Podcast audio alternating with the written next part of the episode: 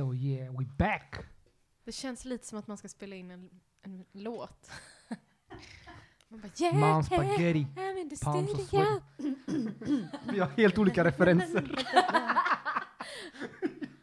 Jag drog en min... Vad, vad drog du? Jag hittar bara på. Du hittar på? Man kan hitta på här i världen. Improvise. Det var typ... Real. Har ni tittat på RuPaul's Drag Race någonting? Ja, lite grann. Vad är det? Med José. Sashay away. Nej, vad är det? Har jag missat något? Det alltså... Ja, det är skitbra. Men är det på tv eller Netflix? Nej, Netflix, Netflix tror jag. Det är reality. Nej, inte reality. Ah, jo, det är reality. Nej, men det är en tävling mellan drag queens. Ja, det är skitintressant. Sorry. Men i alla fall... Eh, så i finalen så ska alla spela in sin, eh, sin egen låt. Rapid. Och typ dansvideo och så vidare. På riktigt? Mm. Hey, det är ju fett. Jag har också riktigt underhållande. Väldigt dramatiskt. Alltså, är det mycket drama eller? Mm. Oh yeah. Oh shit. Som dagens avsnitt då. Yeah. Vi får se. Vi får se om det blir drama. Well, ladies and gentlemen, välkommen till ännu ett avsnitt av Tredje rummet. Boom! Boom. Jag har min backup crew här, mina hype. My hype women. På G.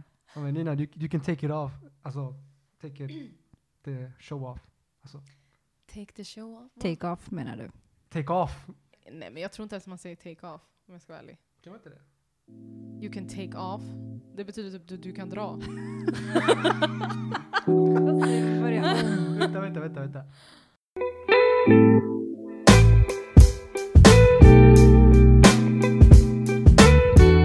I dagens avsnitt så har vi ingen mindre än Nina Pirouz, den storslagna juristen slash eh, Terrafem-aktivisten, boom, som är en del av Tiddy Room crew. Och så har vi en väldigt stor ärad gäst som är mig väldigt kärt eh, om hjärtat. Och det är ingen mindre än min sensei i livet, min stora syster Lenka. Bra! Välkommen! Tack, och äran är helt på min sida. Oh. Ja, har sett jättemycket fram emot det här. Det ska bli så roligt och spännande att prata med er. Det tror jag också, verkligen. Tack för att ni ens ville tycka att jag är remotely intressant för att ha här. Va? Det är självklart. självklart och jag ser ju mest fram emot skitsnack om José, oh ja, pinsamheter, mm. roasting. Ska jag dra eller? Jag har en show själv. Oh helst, ja, ja, ja. Hold my beer. Nej, vad har jag gett mig in på? Men eh, bortom allt detta, hur har er dag varit? Jag har haft en bra dag. Haft en bra dag? Ja, det har varit bra. Jag var och hämtade en eh, lackfräs innan jag kom hit. Som jag hyrde på Hygglo. Hygglo? Reklam. Exakt, vi får prata med vår jurist. Är det, är, det, är det tillåtet? Jag vet inte ens vad en lackfräs är om jag ska vara ärlig. Och vad mm, är hygglo? Va? Jag skojar bara. En lackfräs, vi ska använda den för att skrapa fasaden på vårt hus. Aha. Du har inte varit där på ett tag, men det är en byggnadsställning runt. Vi håller på att byta tak och så ska vi byta, måla om ena sidan av fasaden, och då måste man skrapa den först. Så då var jag hyrde ett verktyg på den här appen Hygglo när man hyr av privatpersoner. Skitbra. Ja, okej. Okay. Är det typ som jobbish då? Typ att man... Ja, förutom att jag inte jobbar för någon utan jag hyr en maskin. Ah, okay, ja, okej. Shoutout. Ja. Lina Pira. Det är väl en...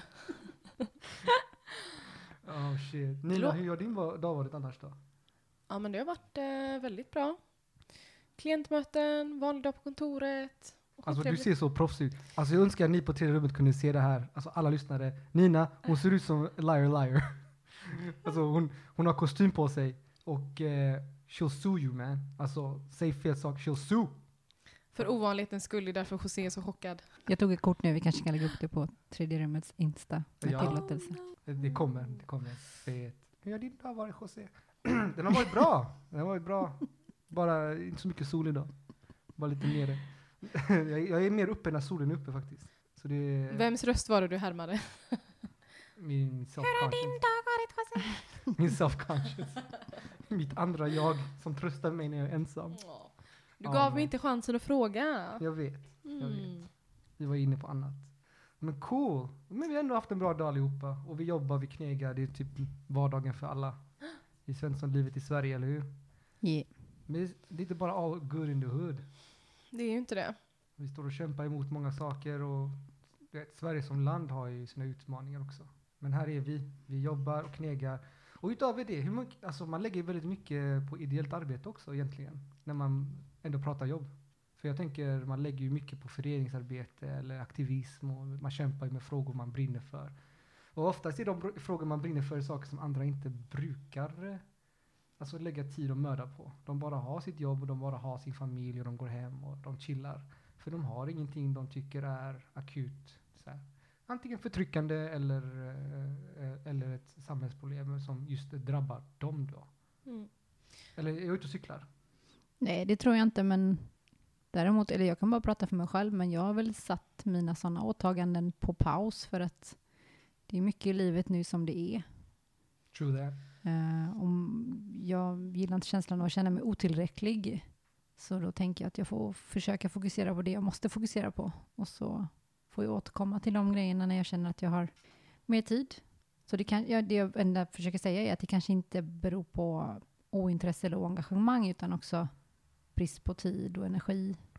Jag tror att det går runt det där. För att eh, jag tror att som du säger, José, vi har ju ett starkt föreningsliv i Sverige. Många engagerar sig faktiskt ideellt i det här landet och organiserar sig mer än vad man tror. Men det är ju många som också känner att de inte har tid eller energi för att skapa det här. Men många gör ju, engagerar sig också i de här frågorna för att skapa någon mening. För att de arbeten vi har oftast inte ger någon mening. Mm. Vardagslivet skapar inte någon meningsfullhet. Och också det ideella engagemanget går ju också ut på att nischa sig i de olika rörelserna. Till exempel så är det ju liksom... Ja, muslimer som eh, organiserar sig för att hitta samhörighet där, gemenskap där. Eh, vi på Terrafem som eh, hjälper specifikt våldsutsatta utländska kvinnor. Alltså väldigt så här, nischade grupper så, och lyfter de frågorna liksom, specifikt. Eh, så ofta är det ju att man vill försöka hitta samhörighet i den där lilla, den lilla gemensamma nämnaren. Just för att den representationen inte finns mm. generellt. Och för att man ofta söker mening just i den representationsdelen så att säga. Och det är svårt att skapa mening i det i det vardagliga. Ja, absolut. Jag håller med. Men du, apropå det, jag har en fråga. Terrafem, hur ser deras eh, mångfald och representation ut med tanke på just den gruppen människor de hjälper? Alltså speglar det själva ledningen också? Ja, gud ja. Ja, det gör det. För det är ju en sån sak som, till exempel, jag har problem med, med hyresrättsföreningen som jag har hoppat ut nu. Så... Mm. Hyresrättsföreningen. Men, alltså, många, många just eh, institutioner och föreningar som kanske hjälper en viss grupp människor brukar inte alltid spegla just den, men, den gruppen de, de företräder. I Hyresrättsföreningens fall så är det många villaägare som är asrika, som har världens pensionssparande, som företräder väldigt köpsvaga grupper som hyr sina lägenheter mm. och som nu då kanske vill pusha marknadshyra bara för att de är bästa vän med, med politiker. Och det tycker jag skapar problem när det inte finns en representation som speglar målgruppen då, så att säga. Ja, du, jag vet att du har ju tankar om det också, Lenka. Representation? Ja. ja. Representation är viktigt. Det är viktigt. Fattar ni? Gud ja. Fattar ni det jag ska säga? Nej, gud nej. Ja, det, det är en hjärtefråga.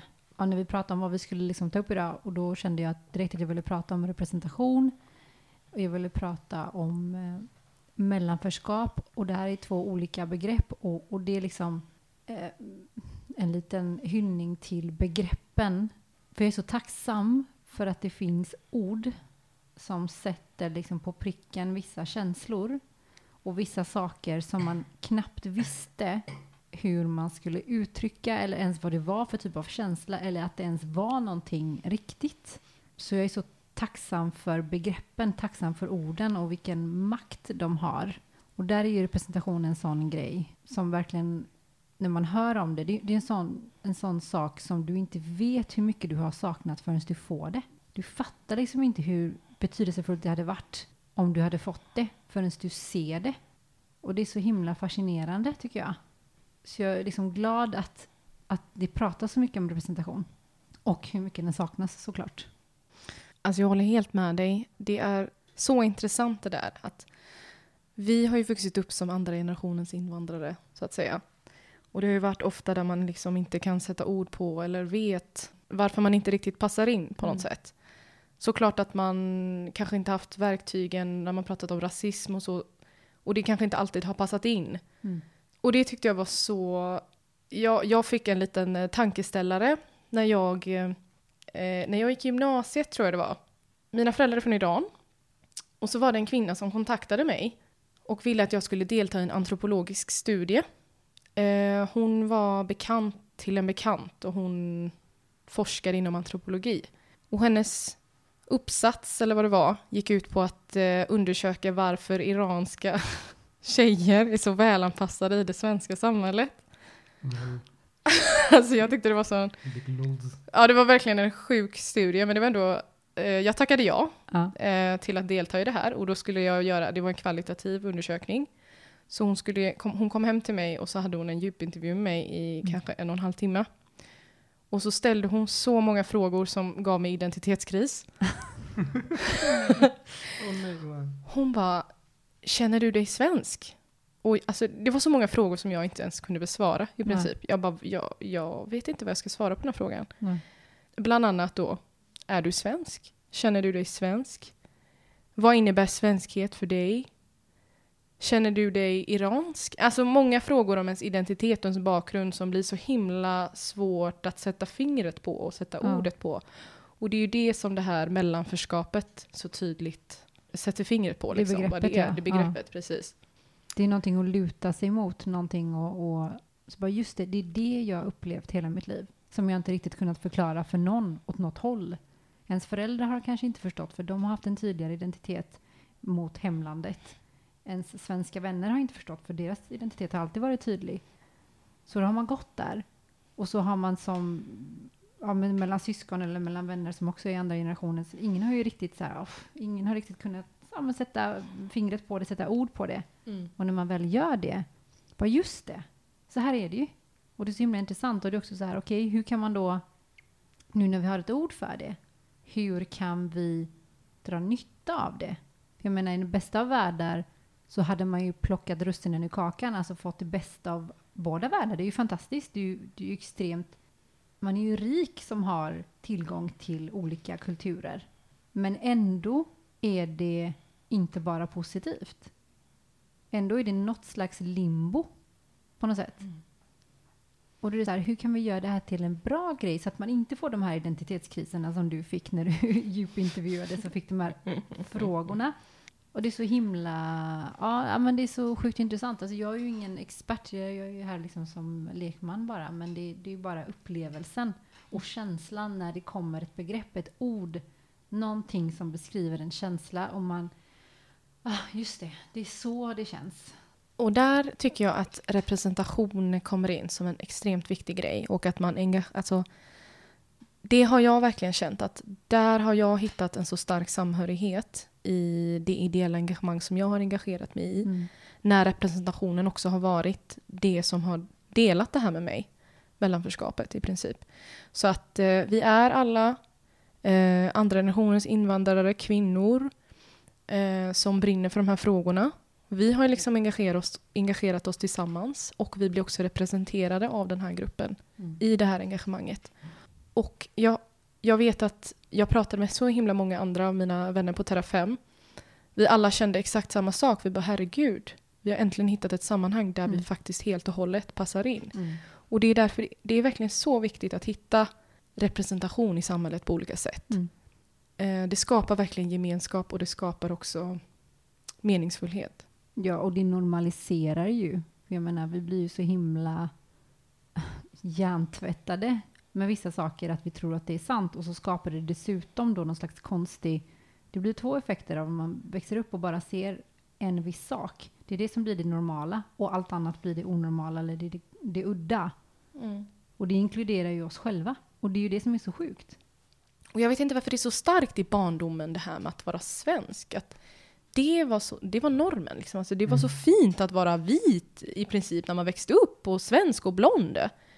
Jag vet ju, jag har ju så många vänner som skämdes för sitt ursprung när de växte mm. upp. Alltså som barn främst. Och som kanske reclaimar det nu som vuxna. Och yeah. nu är det ju liksom coolt och liksom snyggt och ball och kunna t- till språk. Men när man var liten så var det ju konstigt. Mm. Eller ja, jag vet inte vad liksom. många barn skäms ju. Jag vet inte hur det är nu med barn som växer upp idag. Hoppas det är bättre, men jag vet inte om det är fullt ut bra. För alltså... det, det är ju inte så att vi, det, ja, bara för att vi har ett ord för det betyder att det finns överallt. Mm. Men, och sen, man är ju lite skadad, men man har ju vissa glasögon på sig så man ser ju alltid. Eller så här, jag, jag lägger, gör säkert ni också, jag lägger alltid märke till om det är någon annan än en vit person i en reklamfilm. Eller, man, man ser de här medvetna greppen. Absolut. Och, och det, det är ju en bra grej, givetvis. Men det är ju inte bara i reklamfilmer eller i filmer, utan det är också liksom i maktrummen det behövs representation. Alltså i alla forum. Och inte förrän vi är där är det ju tillräckligt långt att det genomsyrar och faktiskt får någon slags effekt. Alltså jag tänker samma, på samma sätt eh, när man kollar på sina hjältar när man är liten mm. och fly bort då från den verklighet man är i. För jag, det är ett identitetskris. Jag, jag har en teori om att de flesta eh, i mellanförskap i Sverige har ju gått in någon sorts identitetskris och, och att det också har varit en smärtsam process. Jag tror inte det har varit en lätt för någon. Där man ifrågasätts för att man har svart hår, där man ifrågasätts för att man har polisonger och gud vet vad, vilka detaljer svenska barn kan hitta osen som är fel eller annorlunda när man är liksom i minoritet. För att jag tror att när man hittar de här hjältarna för att se upp till, och på mitt, i mitt fall var det typ two pac, och det när man hittade hiphopen och hittade internationell identitet med folk som liknade en, och man kunde också anamma ett beteende som man gjorde till sitt eget, och det är liksom, ingen kan ta det ifrån en. Um, så upplevde jag också att representation på det sättet I, i In Search of Heroes också kan också vara ett sätt att fly från ett, ett tillstånd man befinner sig i där man är, och där man är råder förtryck, och det tycker jag har, har jag reflekterat på lite nu när jag gått över från min identitetskris till att försöka komma till ro med vem jag är, vem är jag, för jag är inte bara chilenare, jag är inte bara svensk, och jag har en väldigt salig blandning av väldigt många saker, och jag är mm. bra på spanska, jag förstår spanska värderingsstrukturer på grund av hur jag pratade, jag förstår svenska värderingsstrukturer, eh, och jag förstår också eh, jargonger, och jag förstår eh, tal och språkkoder som också formar liksom hur vi uppfattar världen, eh, men jag lever i en värld, känner jag, där man måste svä- svära trohet till det ena eller det andra, mm, mm, och det är den mm. frågan man får, är du svensk? Eller känner du dig som en chilenare? Mm. Och om jag säger jag känner mig inte som någon, jag känner mig som en Mölndalsbo. Mm. Det är någonting konkret jag kan ta på. Det är att jag uppväxt i Mölndal. Och jag har mina homies i Mölndal. Sen jag var liten. Kära på Mölndal. Men det är det som är så sjukt, att du tvingas, du ska tvingas in i ett fack. För att vi människor är så dumma i huvudet att vi hela tiden måste sätta folk i fack. För att vi är så himla begränsade i att kunna liksom ha in många nyanser samtidigt i huvudet på något sätt. Så, så det är ju väl det grunden till fördomar. Eller vi, så här, vi ska hela tiden sätta folk i fack. Och vi kan liksom inte se nyanser. Eh, för att det är enklare för oss. Och det är jättejobbigt att tvingas till det. Jag håller med dig. Det är så här, men, jag vet inte. Jag vet inte. Låt mig vara i att inte veta. Ja, precis. Liksom. Låt mig figure myself out innan ni kategoriserar mig. Eller måste jag ens det? Kan jag inte bara... Finnas, ja. Ja, kan jag inte bara få vara länka liksom, med det här och det här och det här i bagaget? Jag vill inte bestämma mig och jag vill inte ta ställning. Nej. Jag vill bara vara. Är det så att vi på något sätt bara, wow, är det så här det är att vara transperson? Ja. Den jämförelsen kanske inte kan dras på samma sätt. Men det är ju också ett sätt att tänka. Liksom, det är ju på samma struktur där. Att man försöker kategorisera folk i mm. könsfack, könskategorier. Hur man kodas som man mm. eller kvinna.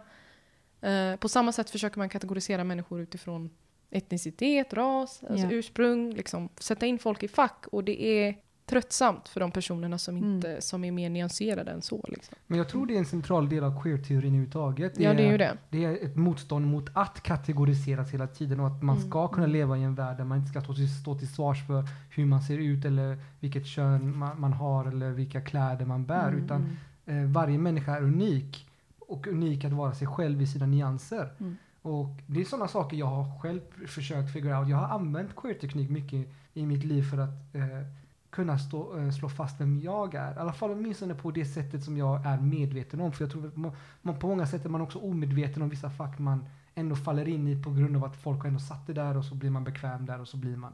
Till exempel machokulturen är en väldigt sån sak. Att om man är uppväxt med det hela sitt liv, även om man blir medveten om det, akademiskt, teoretiskt, om man gör motstånd mot det, så kommer det finnas väldigt mycket aspekter av ens liv som är invanda mönster, och man är inte medveten om det förrän någon pointen out för en. Att det där är väldigt eh, macho-grej av det att göra. Eller no- och man tänker inte på hur generaliserande det kan vara. Att jag gör någonting som alla gör. Jag tror jag är unik, men det är jag inte.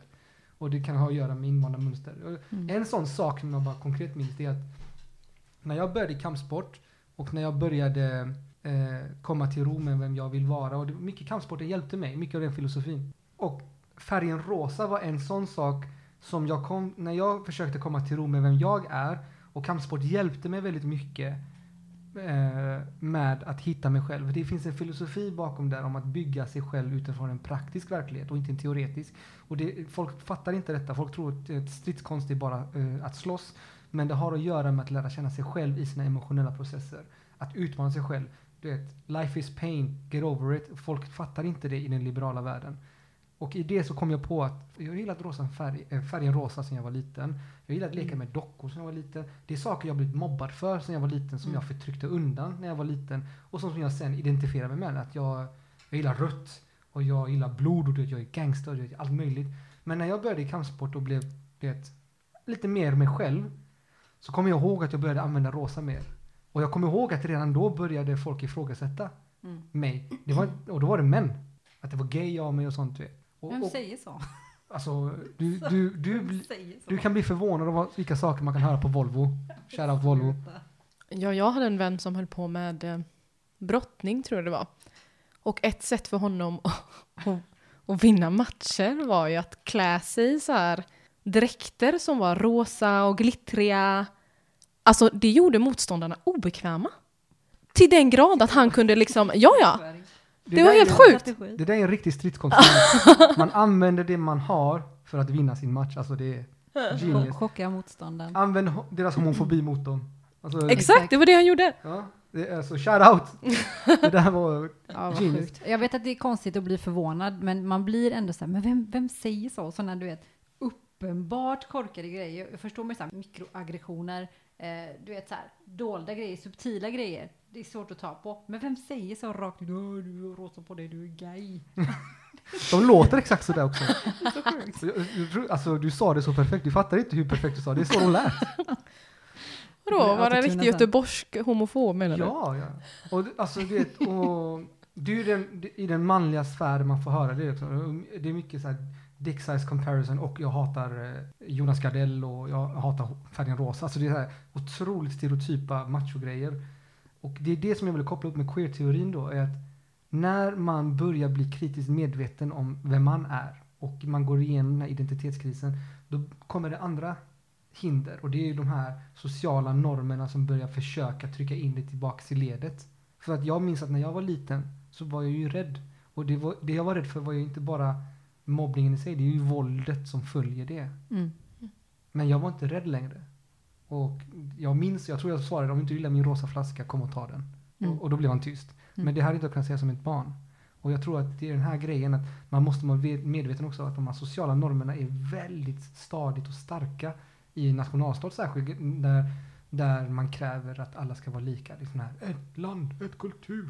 Och då uh, och det var som en, ja men to make a point about queer-teori och, och den här uh, identitetens flytande natur. Alltså vi, vi kan Vi är inte en och samma sak. Inte någon av oss. Och, men vi tillåts inte vara det heller.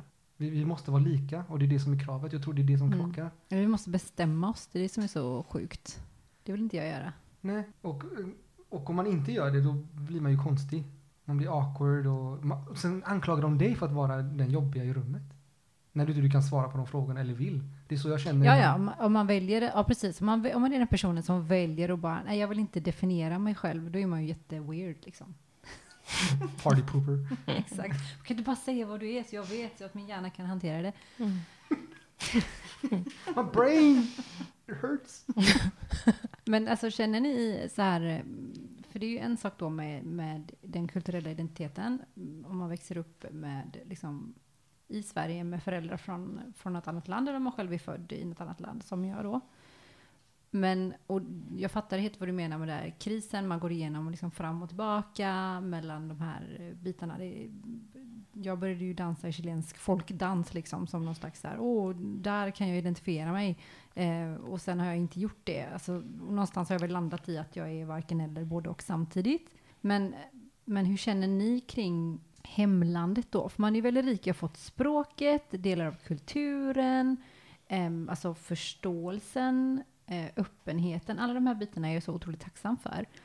Men jag har nog en ganska så ambivalent känsla kring att vara chilenare. För att Chile är ju också en nation med fel och brister och taskig politik och blodig historia och alla de här bitarna. Och det är ju inte heller delar jag känner att jag så här, oh, jag är stolt chilenare. Alltså förstår du, jag kan liksom inte säga det för att det är inte saker som jag identifierar med mig heller. För att det, det är problematiskt även på det hållet. Jag tror det är bara det enkla faktumet att vi inte är några etnonationalister helt enkelt. Det är liksom lite nassigt oavsett vilken nation ja, man tillhör att vara så starkt nationalistisk ja. för sitt land. Liksom. Så jag känner absolut inte någon sån patriotism gentemot Iran heller. Och jag kan till och med acceptera när många av mina vänner mobbar iranier för, för att vara liksom, kanske se ner på andra i Mellanöstern och så vidare. Och jag håller med. Alltså, jag tycker det är pinsamt. Jag tycker den kulturen är skämmig. Yeah. Jag tycker det är skitskämmigt att se ner på andra kulturer på något ja. sätt eller andra etniciteter. Det är liksom I ain't about that liksom. Ja, Chile är typ som Latinamerikas Iran. Ja, precis. Nej, men de, de går också runt och pratar illa om andra kulturer. Alltså till mm. och med här i Göteborg kan Chile mm. bara, vi är bättre än alla andra bolivianer. Man bara... Men det sa ju faktiskt Parisa Amiri, vars podd jag lyssnar på väldigt mycket. Hon var ju i Chile. Hon sa, chilenarna är ju Latinamerikas iranier. Sa hon då? Oh Fast God. Med stolthet eller? Nej, men hon tyckte det var en bra grej. Hon ja, det är det. Känner. Oh my god. Check yourself. Nej, men jag, jag håller med. Alltså, etnonationalist är ju aldrig bra att vara någonstans i världen. Mm. Eh, och jag tror att det som jag upplevde här i, i, i Sverige som gav mig en dissonans att jag inte kunde heller ko- koppla mig med andra chilenare. Det var ett jävla viftande med flaggan. Och det var ett jävla bara vi latinos, vi snygga. Ja. Och bara det var så superficiella värderingar i att vara chilenare som jag tyckte var tomma.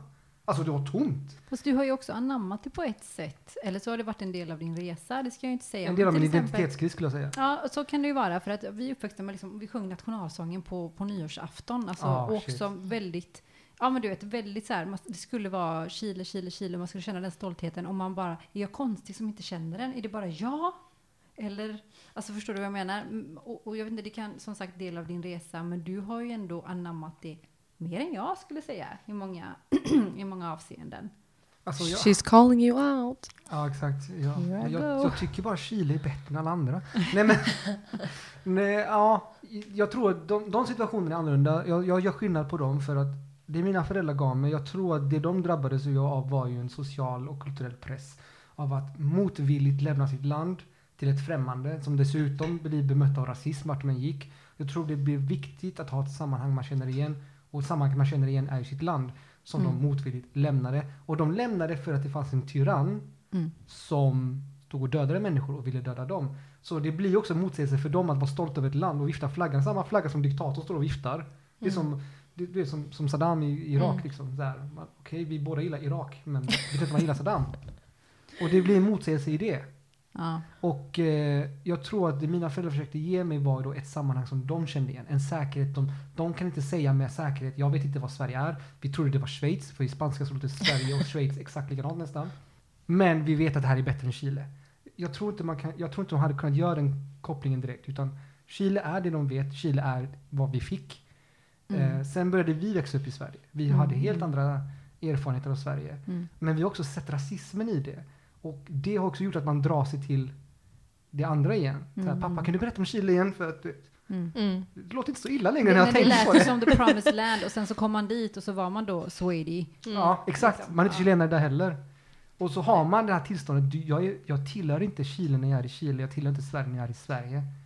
Och då är man där i invandrarskapet, i mellanförskapet. Det här tredje tillståndet. Yeah. Mellanrum i The Matrix. Tredje rummet. Tredje rummet, exakt! Mm. Hey. Hey. Hey. Är det inte därifrån du kommer eller? Ja, det kommer från fransman mm. och det tredje världen då. Alltså, mm. mellan makternas kamper och de fördömda då. De som är alltid offer för vinnaren i... Vem som än vinner så förlorar de. Liksom. Så pretentiöst. Förlåt. Mm. Men jag måste ställa en till fråga då till er. Hur ni upplever den här grejen. Men också med språket då. När man växer upp som vi gör. Eh, för då... Hur tycker ni att svenska är ett första språk? Är det det ni behärskar bäst av de språk ni talar? Tyvärr, ja. Ja, samma här. Hur känner du, José? Alltså, jag har gått efter vad jag lärde mig i skolan. I, på antropologin så sa de, ditt hemspråk är det språket du tänker på. Ja, och det är, och det är svenska. Det är svenska. Okej, okay, så då har vi svenska som vårt första språk. Det man känner man behärskar bäst. Och sen så har du ditt andra språk. Um, eller för mig är spanska till och med tredje. Jag tror jag behärskar engelska bättre än spanska till och med. Även om jag känner att jag behärskar spanskan. Men i det här är då i relation till ens föräldrar. Där hemspråket är deras första språk och har förbliv, förblitt det. Och jag har alltid känt att nej men så här, det, det är svårt att nyansera språket när jag pratar med mina föräldrar. Och de kan ju i sin tur inte nyansera det på svenska. Så jag tycker det finns en språkbarriär mellan mm. mig och mina föräldrar. Är detta någonting ni känner igen eller är det, är det bara jag? Det är bara du. Nej, men jag håller helt med. Och eh, jag tror eh, det har alltid varit en stor sorg inom mig när jag ser också eh, hur mina föräldrars personlighet hämmas i det svenska samhället. Jag ser att de, min pappa särskilt, han är inte sig själv på något sätt i det svenska samhället, på det svenska språket.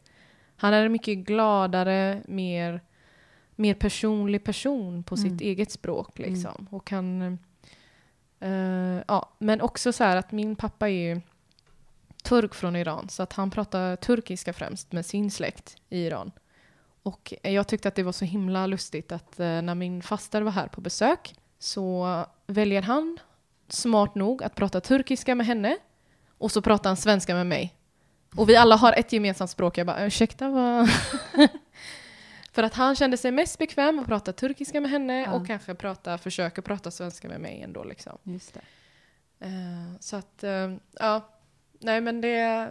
Jag håller med dig där. Att i just den diskrepansen att jag ser mina föräldrar vara helt andra människor. Mm. På, beroende på vilket språk de pratar mm. i princip. Ja, det gör du helt rätt i. Det är faktiskt en aspekt jag inte alls har tänkt på. Men visst är det så. Mm. Att du inte...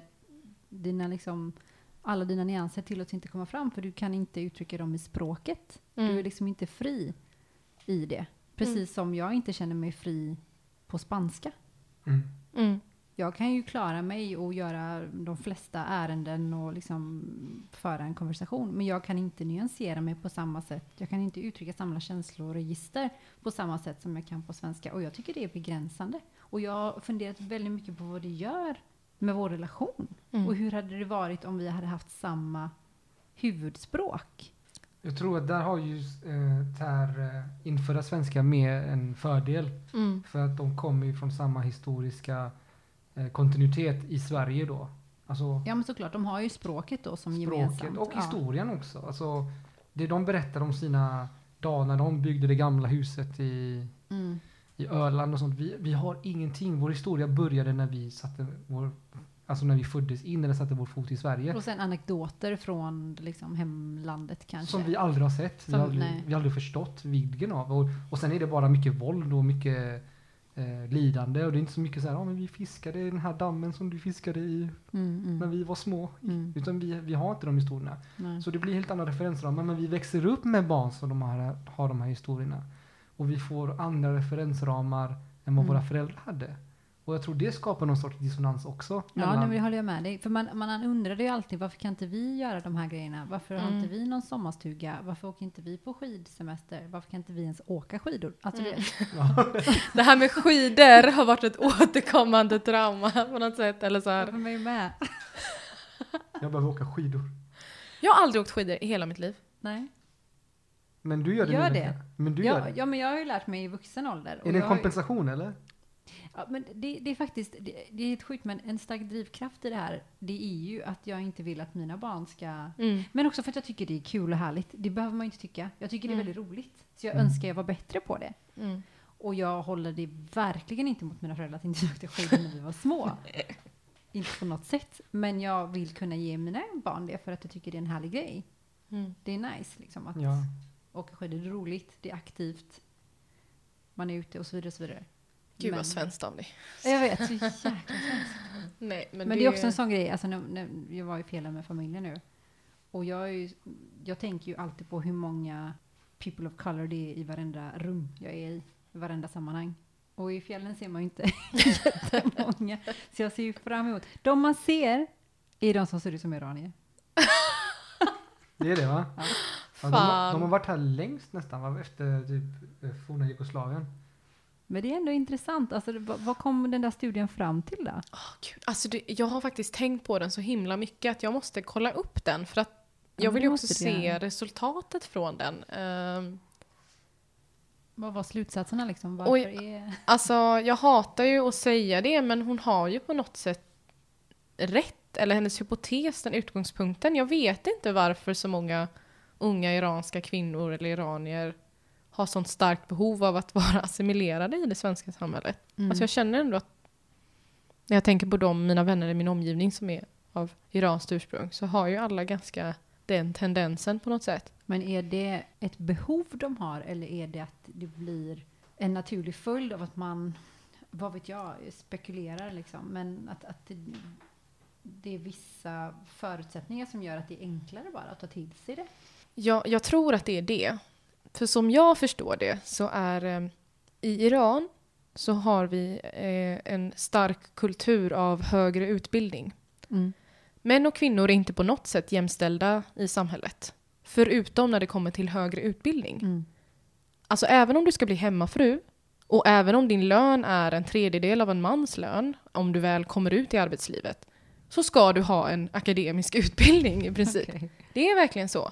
Det är en jättestark kultur av att ha en högre utbildning i Iran. Mm. Så att medelklassen är ganska jämställt utbildad, vilket är ganska ironiskt på något sätt. För att det speglar inte resten av samhället på något sätt. Men jag tror att det kanske gör någonting. Och också att de som kom hit var ju medelklassen. Till skillnad från många andra flyktinggrupper. Yeah. Där det är liksom, ja. Chile så tror jag det var många... Eh, alltså för, framförallt var det många folkbildade skulle de säga. För att Chile har ju alltid haft den här att det kostar pengar att plugga. Mm.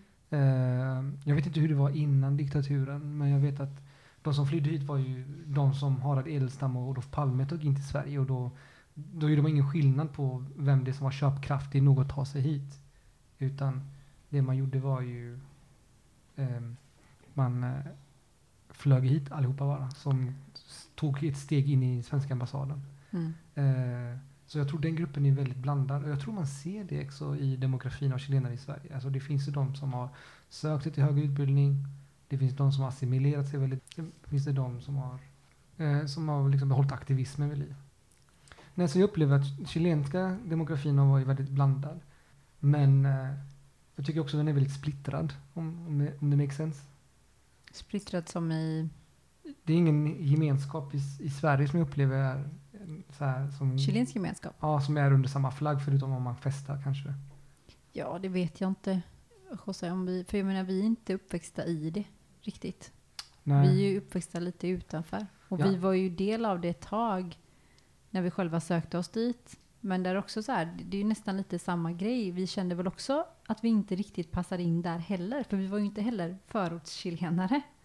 Vi men, var liksom Mölndalschilenare. Ja, men jag tycker det finns en klassaspekt i det också då. Och det är det, jag tror det är det som fångar komplexiteten i, i att söka identitet och gemenskap i representation. Ja. Det är att även när man hittar representation någonstans mm. så är vi ändå inte alla lika. Men jag tror det också det om man följer den svenska logiken av att lika barn leka bäst, så hittar vi det att det stämmer ju inte. För när vi väl hittar lika barn så mm. leker vi inte bäst. Alltså det... Ja, men då, då var vi ju inte så lika som vi trodde, för att vi är ju präglade av andra saker. Nej, precis. Ja. Men jag tror det är samma sak med svenskar egentligen. Men det, är att det här är en ideologi som man växer upp med, och man tror att, att det är det som ger gemenskap. Och det är, det är så sjukt, för det är så begränsande. Ja. Och det är så tråkigt. Ja, ja, det är så himla... Det blir fatt, vi blir fattigare av det. Men det är som politikerna i Sverige, pratar man svenska bara, really? Alltså, vill du bli monospråkig? Vet du hur dum du kommer vara då? Alltså, man, mm. då kommer man inte förstå sig på världen längre. Ja, men nej. Det ligger ju ett avund i det. Det är ju därför. Ja, men det har du, det har du en poäng i. För jag, jag har alltid känt mig så otroligt rik mm. av att liksom behärska fler språk. Ja, men jag har ju jättemånga svenskar omkring en som har liksom uttryckt en önskan eller avund kring att man är flerspråkig. För ofta är, ju inte, ofta är ju inte deras engelska den bästa heller. Man blir faktiskt chockad. Jag trodde faktiskt att svenskars engelska var bättre än vad den är. Engelskan? Ja. Den är ganska kass alltså. Ja, alltså det är, jag, jag har inte heller hittat bra sätt att kommunicera på engelska som jag tycker är tillfredsställande för, för att connecta på. Det är för att ni pratar sån hiphop på engelska som ingen förstår. What you talking about, man? You don't want this smoke? Oh shit. Ja, det var väldigt, jag hade en hiphop, en stark hiphop-fas i mitt liv. Men den sitter kvar idag, än idag. Ja. Men vill du veta en sjuk sak? Det var min syster som lärde mig hiphop. Lärde dig hiphop? Ja, jag mm. lyssnade på Smurfarna först. Ja. Men sen kom... Men, du var också liten. Ja, och så kom vi Lenka där och bara... Cadillac Bills, Cadillac Bills. Check out the oil, oh my God. Du, du har glömt din hiphop. Nej, det var Ludacris. Min storebror lärde mig om grunge och rock och sånt. Alltså? Ja. Men det, var det storebror då? Ja, ja, jag sa ju storebror. Ja, alltså stora... Förlåt. Like I said. Ja, så jag blev alternativ istället. Då passade du inte heller in då i uh, nej, det var ju också ytterligare en uh, grej. Mm. Jag var ju ganska punkig när jag växte upp. Mm. Och, uh, lyssnat helt enkelt jättemycket på svensk punk också. Mm. Sorgligt nog. Men var, varför är det sorgligt? Alltså jag älskar Nationalteatern. F Y I, jag tycker de är tvärtunga. Ja, det är ju prog. Ja, men de är tunga. Men de är skitbra, absolut. Jag, jag säger det. Nationalteatern och Håkan Hellström, det är någonting med dem. Det låter orten om man bara analyserar vad de säger. Ja, alltså vi pratade om det. Ja. En av Nationalteaterns eh, låtar. Vad heter den? Barn av vår tid. Barn av vår tid. Om man bara tittar på texten. Alltså mm. det kunde inte vara vilken svensk hiphopartist som ja, helst. Ja, alltså. Utan att lyssna på rösten. Ja, ja, ja. Bara läs texten. Bara, läs texten, ja. Det är blues, det är Ken Ring, det är någon... Men håll, håll inte du med Lenka? Alltså det finns... La- Håkan Hellström. Kan, du, kan du inte ta fram texten och rappa den, snälla? Barn av vår tid. Ja. Jag ska, jag ska hitta den då. Ja, men säg ditt så länge. Vad... Ja, förlåt, Lenka. Nej, nej, nej. Alltså, nej jag, jag har inte lyssnat på Nationalteatern. Eh, prog har aldrig varit eh, liksom i min repertoar. Sen gillar jag Håkan Hellström. Och jag vet inte om jag tycker det är orten.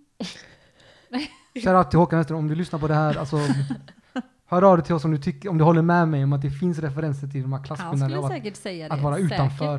Känns som Håkan är öppen för allt. Men jag vet inte om det är så jag har tolkat musiken. Alltså inte att jag typ så här, oh, det här låter som en orten, det skulle kunna vara en hiphop-låt. Nej, jag tror nog inte jag håller med riktigt om Håkan då. Han, han sjunger ju dock om folk som förlorar jobbet och jag vet ja, inte. Jag så här knegar, knegar arbetarklass. Ja, ja, ja, absolut. Pundar och knegare liksom. Ja. Ska vi se här. Vi är barn av vår tid. Är du rädd för ditt eget barn, lilla mamma?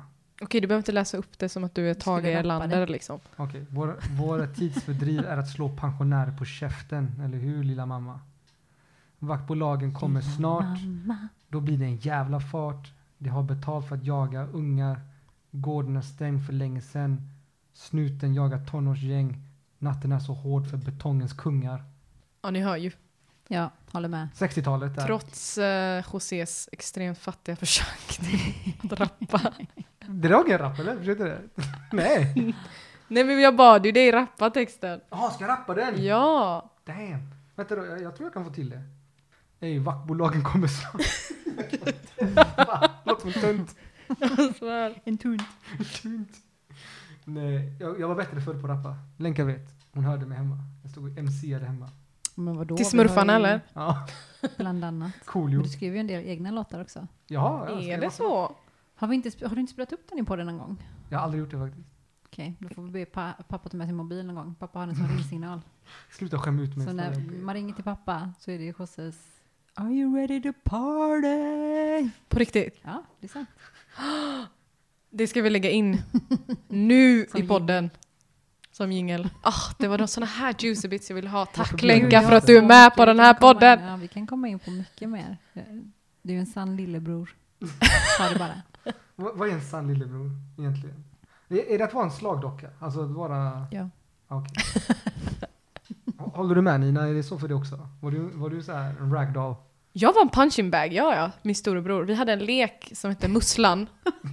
Nej. Det var att han gömdes under täcke och så drog han in den och slog sönder den. Man gick runt så här, runt täcket och så, drog, och så skulle han liksom fånga en och dra in den. Och så. Brutalt. Ja. Okej, då ska jag fessa upp med våran, min grymmaste lek. Jag har lite ångest för den här. För jag är också sju år äldre än vad du är. Och jag var typ femton och du var åtta. Men då var vi på en av våra första utlandssemestrar. Och så var vi på en campingplats med pool. Det var asnice. Och så ville José gärna leka i poolen. Men då skulle jag leka att jag dränkte honom. Det vill säga du dränkte honom. Jag dränkte honom och skulle så här hålla fast honom under vattnet så länge som möjligt tills han började liksom verkligen sprattla. Och sen när han sa att han inte ville leka det längre så sa jag, ja ah, men då går jag från vattnet, då leker inte jag med dig. Så säger han jätteledsen, okej Lenka, du får dränka mig då. It's true story man. Förlåt. Och jag ville verkligen vara med. Det var taskigt av mig. Det var maktutövande. Jag tror du har gjort honom till en bättre man, helt ärligt. Kanske, jag vet inte. Jag har sagt mycket faktiskt, att mycket av min uppfostran fick jag från min syster. Eh, det har du sagt många gånger. Många gånger. Så det ska, det ska vara sagt på podden. Min syster gav mig väldigt mycket av mina värderingar. Eh, och mycket av min stryk också. Jag fick mycket stryk. När hon inte stod ut med mig. Så mycket stryk fick du inte. Kom igen. Jag, alltså jag kan inte bara säga att du inte gav mig stryk när du faktiskt gjorde det när jag var liten. Jag var ändå irriterande barn också, jag vet jag. Jag vet att jag var irriterande. Så det finns inget att skämmas för. Jag hade själv slått mig själv om jag hade en lillebror. Du menar att du fortfarande är irriterande? Kanske. Du är fortfarande irriterande.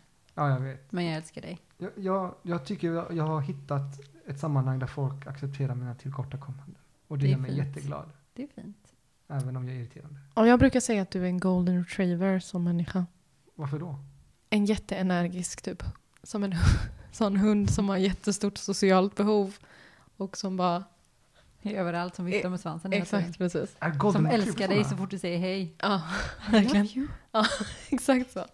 Oh, be my friend. Kommer du ihåg Dopey i Chile? Jag kommer ihåg. Vi, hade en, vi hittade en hund som var här, en herrelös hund, en hemlös hund. Och de är, eh, som jag har berättat innan, då, alltså, hundar i Chile är ganska promiskuösa på det sättet. De kommer och gör tricks för dig.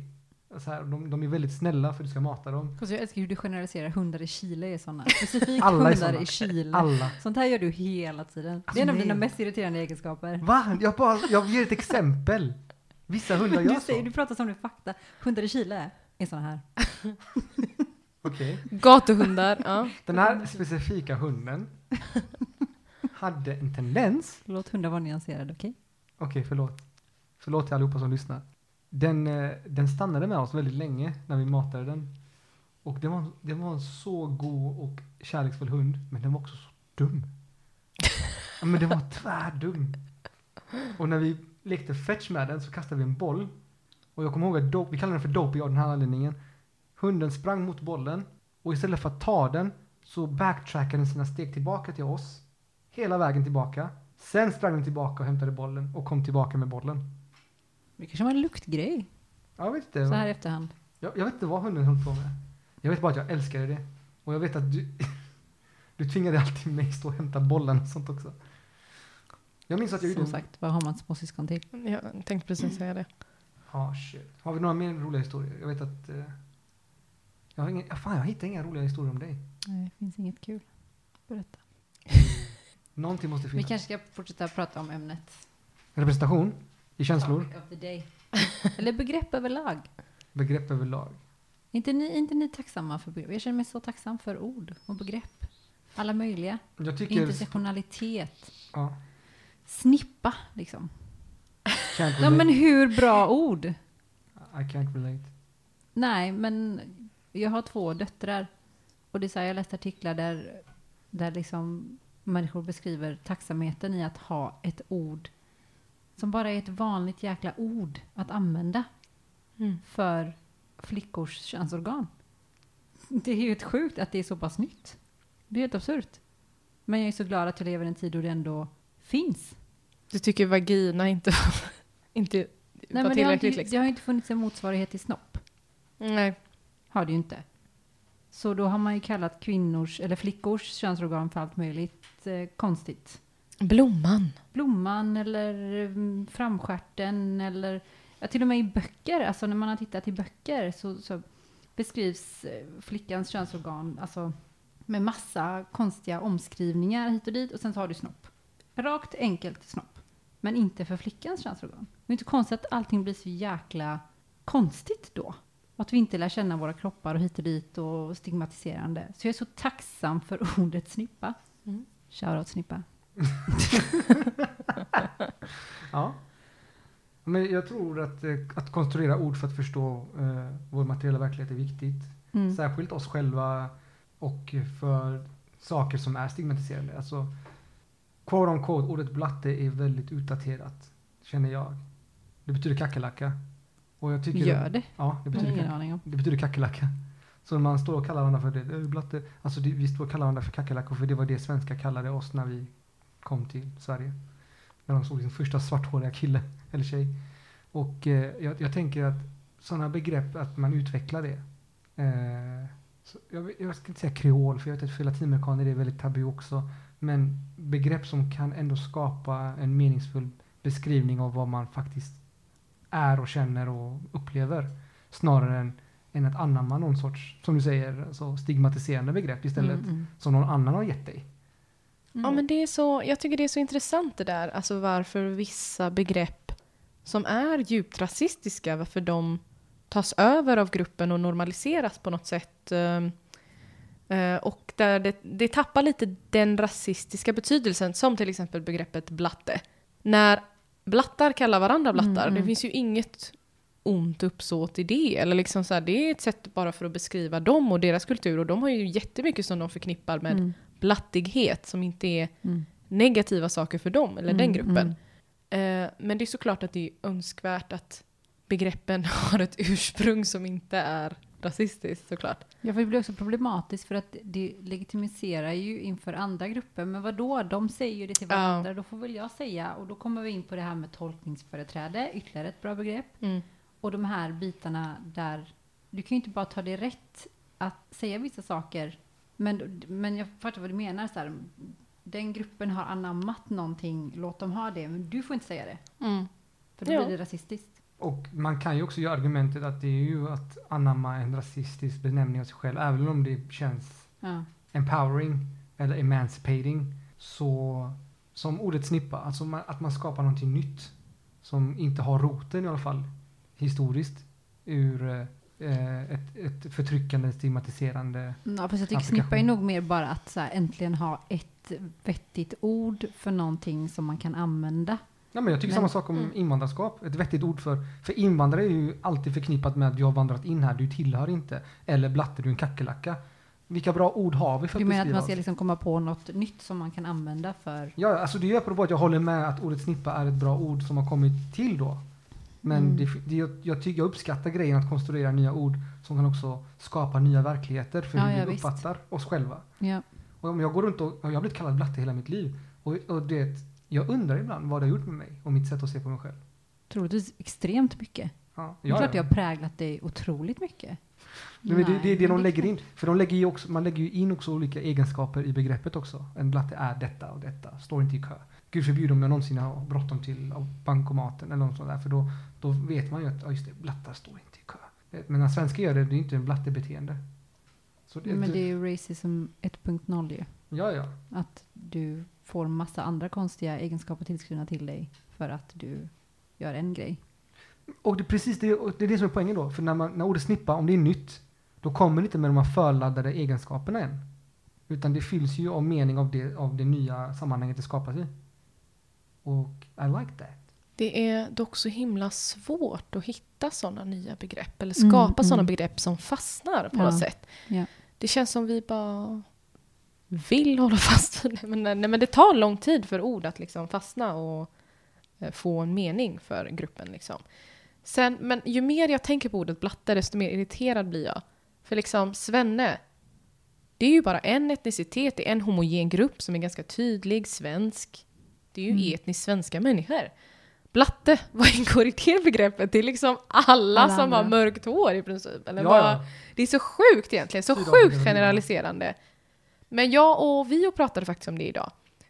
För att hon vill argumentera för att blatte är inte... Det är liksom inte utländska människor. Utan det är någonting...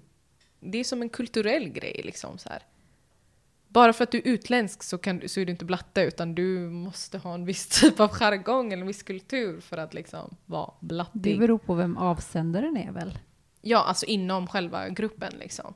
Ja, men jag tror, alltså jag tror det har en utgångspunkt i, i, i det här territoriella också. Alltså, om blatte också, om det har en intersektion mellan rasismen och klassismen, att det också har att göra med att man också tilldelar eh, en, invan- en mörkhårig, stor, bred skara människor eh, också en klasstillhörighet som är verkligen lo- längst ner i hierarkin, så blir det också som när gruvarbetare har en jargong. Och du vet, man måste ändå vara gruvarbetare för att förstå hur gruvarbetare pratar och beter sig.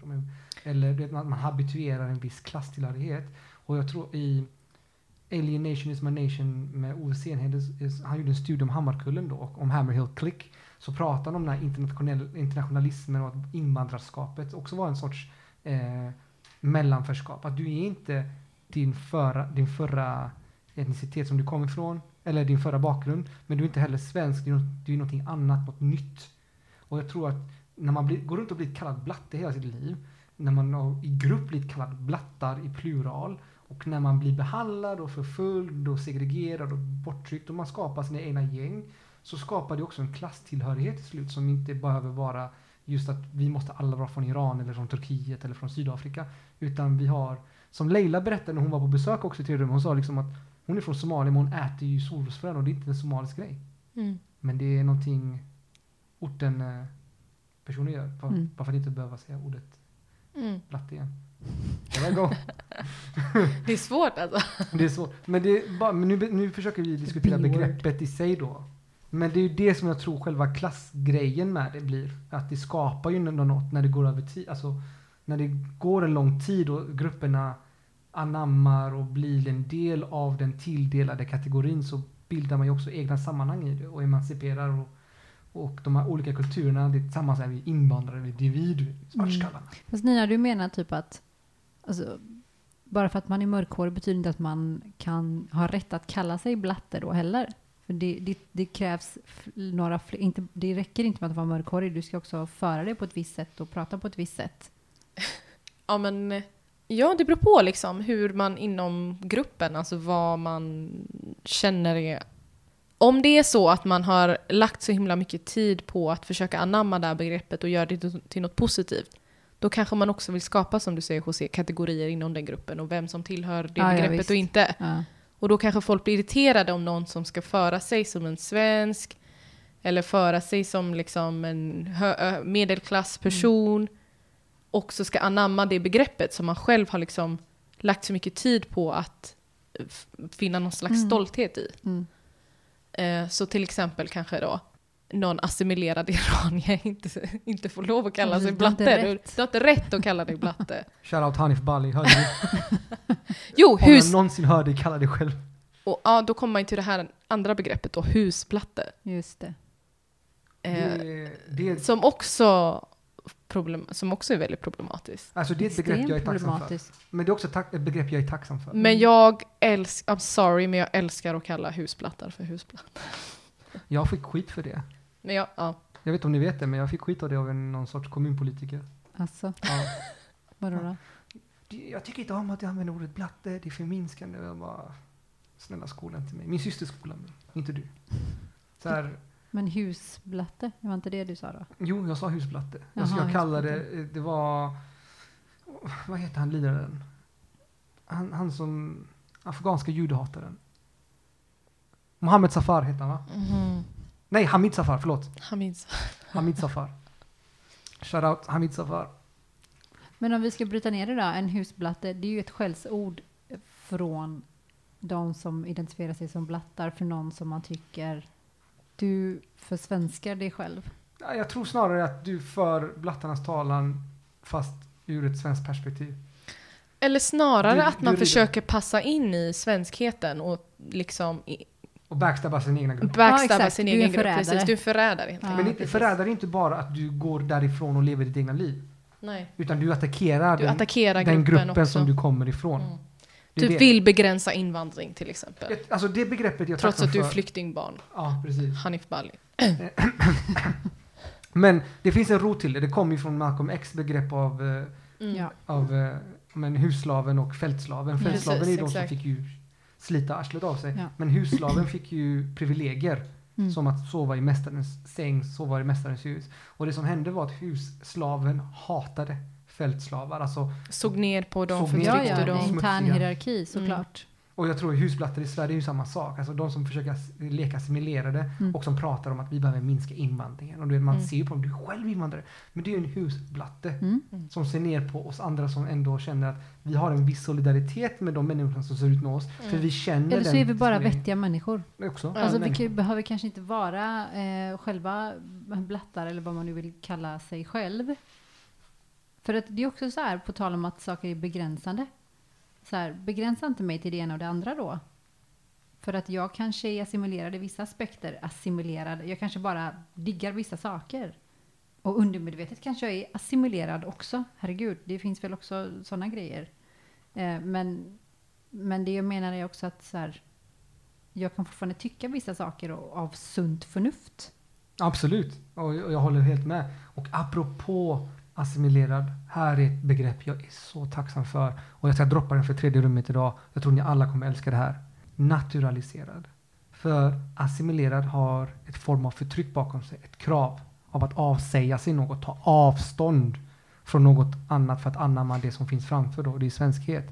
Naturalisering är bara att du befinner dig någonstans och du bara präglas, alltså av naturliga skäl, mm. av inget annat än att du bara befinner dig i det. Till, till exempel att om vi är uppväxta bland svenskar så lär vi oss svenska. Inte för att vi måste, det bara för att det händer. Mm, det är det vi hör liksom. Det är det mm. vi hör. Mm. Naturalisering är att eh, det som assimilering vill åstadkomma med en och samma invandrare där och då, så är det något som sker generationellt. Genom generationer så blir det bara där du befinner dig, är det som genom generation kommer bli mer naturlig del. Mm. Men det kommer också prägla dem runt omkring. Att mm. de naturaliseras också till. Och det är det som är en form av integration då. Att svenska, så det är en positiv term? Det är en positiv term för att, för att beskriva att den geografiska platsen du är uppväxt på kommer mm. prägla dig som person yeah.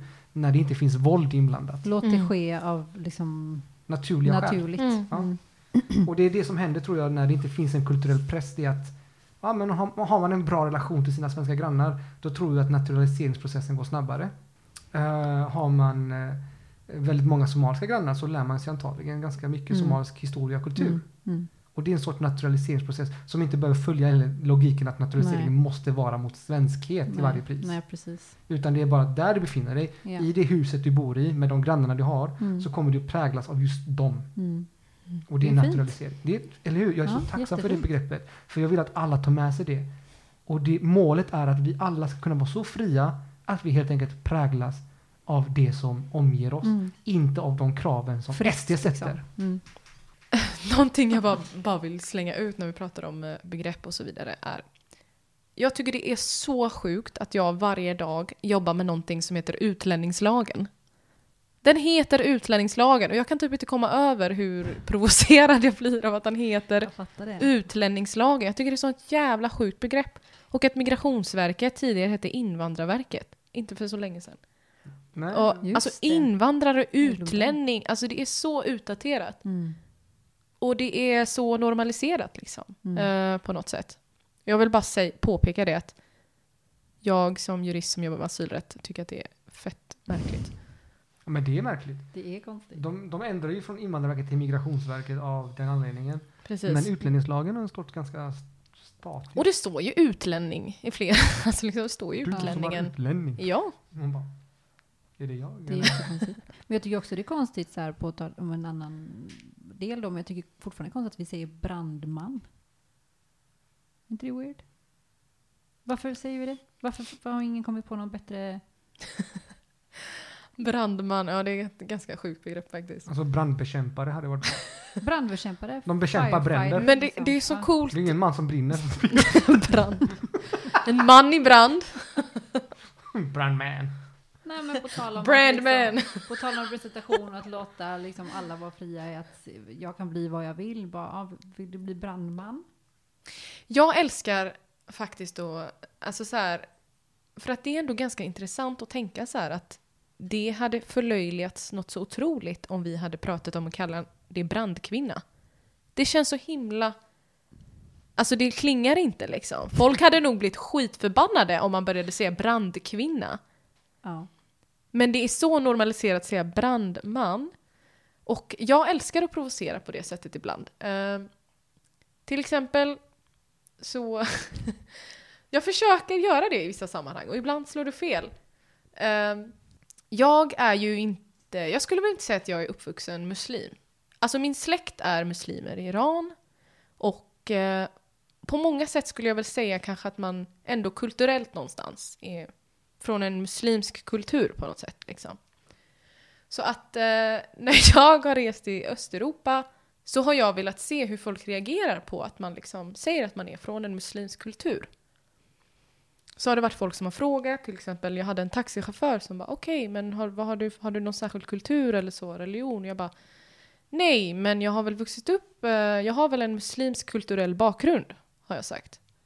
Och då den här taxichauffören som var, visade sig vara gift, han bara Eh, det låter ju väldigt fördelaktigt. Hade jag varit muslim hade jag velat ta dig till min andra fru. Va? Sa han så? Ja.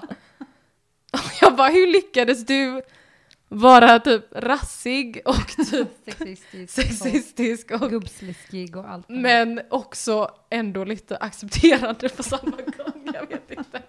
Jag tyckte det var så himla sjukt va? Nej men eh, ja. Konflikt. Jag vill säga att det, det kan vara kul eller så här. Jag tycker det är roligt att liksom så här vara helt seriös med provokationer och med begreppsanvändning och så yeah. ibland. För att eh, varför ska det inte vara normalt att säga brandkvinna? Liksom? Att vi använder man så ofta, att vi istället nu har liksom fört in ordet hen mm. till exempel. Alltså utan att ens lägga någon värdering i det så är det bara ett väldigt praktiskt sätt mm. att, att bygga en mening. Ja. Genom att säga hen. Eller skriva hen. Alltså liksom utan att ens ha någon slags politisk ja, debatt precis. Kring det. Så är det ju bara hundra gånger enklare att använda hen än att skriva han, hon. Eller jag, ja. vet, den, jag vet inte vad. Liksom. Det har varit mycket snack om det. Att i många andra språk så har det alltid funnits. En ja. så här könsneutral benämning. Men i svenskan har det inte funnits. Mm. Och nu finns det det. Så ja. det är ingenting av liksom... Men att man ändå ska... Ja, men att man ska liksom politisera det. Bara. Men mm. han, handlar inte bara om en språklig förenkling? Ja, exakt. Ja, jag har sparat mig jättemycket tid när jag skriver. Han eller hon. Ja, bara, ah. ja. Eller han slash hon. Ah, det, är... Fast det är fortfarande inte så vanligt att se det i... Um... Alltså man är ju fortfarande lite udda när man använder det så här i jobbmail. Är det så? Jag skulle säga att det har normaliserats väldigt mycket i min bransch. Ah, okay. ah. Och i myndighets, mm, myndighetsspråket. Bransch, ja. I alla fall. Men det är ju bra. Mm. Det är ju jättebra. Men jo, eh, vi, har, vi har faktiskt pratat i över en timme nu. Och, wow. och ja, men det har varit jätteintressant faktiskt. För jag tänker i det här samtalet om representation och begrepp så har det varit väldigt viktigt att, att utmynna liksom vad det är som gör oss. Och på vilket sätt det gör oss. Eh, samt vilka vi... Vi, vi ser upp till och hur det kan också skapa inklusion i, mm. i vårt sätt att se på vårt samhälle. Till exempel att Rossana Dinamarca, shoutout, liksom, jag blir stolt över hur jag ser ut när jag ser henne i Vänsterpartiet. Alltså. Fortsätt mm. med det på S D. Alltså. Det, det där är representation som jag gillar den. Mm. Mm. Bara för att ge ett exempel. Mm. Men äh, Lenka, har du någonting på gång som du vill att lyssnarna ska äh, veta innan vi avslutar? Är det någonting du vill att de tar med sig av det här samtalet? Resumera. Nej, men som du sa Danina, fortsätt bara utmana. Alltså, och hitta de här begreppen och använd de här begreppen och älska de här begreppen för de är fantastiska. Det är fantastiskt att ha ord att kunna uttrycka sig med, att kunna nyansera sig med, att kunna uttrycka sin identitet med. Det är en otrolig kraft i det. Och en otrolig makt. Word. Mm. Och för att bygga på det då Lenka så är det ju precis lika viktigt är att eh, liksom anamma orden, så är det också jätteviktigt att kanske vara den förebilden. Det är ju någonting som jag strävar för. Att vara den representationen som inte jag fick se när jag växte upp. Ja. Också att skapa sina egna sammanhang. Till ideella engagemang. Liksom. Det är så underbart att liksom skapa representation i, sin egen, i sina egna rörelser och sina egna, egna ide, ideella engagemang. Mm. Jag vill verkligen uppmana alla till att organisera sig på olika sätt. Liksom, och skapa representation internt och samhörighet på det sättet. Mm. Det skapar mening. Liksom. Särskilt om man har ett icke-meningsfullt arbete eller mm. vill hitta någon slags samhörighet. Alltså det går att liksom göra det tillsammans. Och lyssna inte på Ivar Arpi och Randstorp. Alltså ni... skapa era sammanhang. Om de säger att det är rasistiskt, ge dem bara tårta. Visa en kattbild eller någonting. Tror ni att ni har samma lyssnare, lyssnarbas? Ja, jag tror Randstorp lyssnar på våra samtalet just nu och bara, jag ska skriva en terrorrapport här. Vi har ju haft trollen som har hittat Tredje rummets köttforum. Jo, de har skrivit, har de skrivit? Nötter. Nötter. Någon av oss, jag vet inte vem, men någon av oss svarade bara pistage eller cashews. Det var roligt. Ja, bra. Men, ja, man måste beundra trollens ihärdighet och energi. Ja. Kudos till er som orkar. Kudos. Ja, det är sjukt faktiskt. Men Lenka, tack så jättemycket för det här. Nej, verkligen. Tack till er. Ni är så otroligt smarta och härliga, engagerade människor. Och jag är bara glad att jag får ens eh, lite utrymme i er podcast. Oh, vi kommer säkert vilja ha dig tillbaka. Jag vill ha oh mer. God, oh, jag vill ha mer gäst. Absolut. Glöm inte autotune. Absolut. Just det. Där, T-Pain. Jag vill ha mer skit på José liksom. Oh my god. Det kan du få. Privat också. Tack.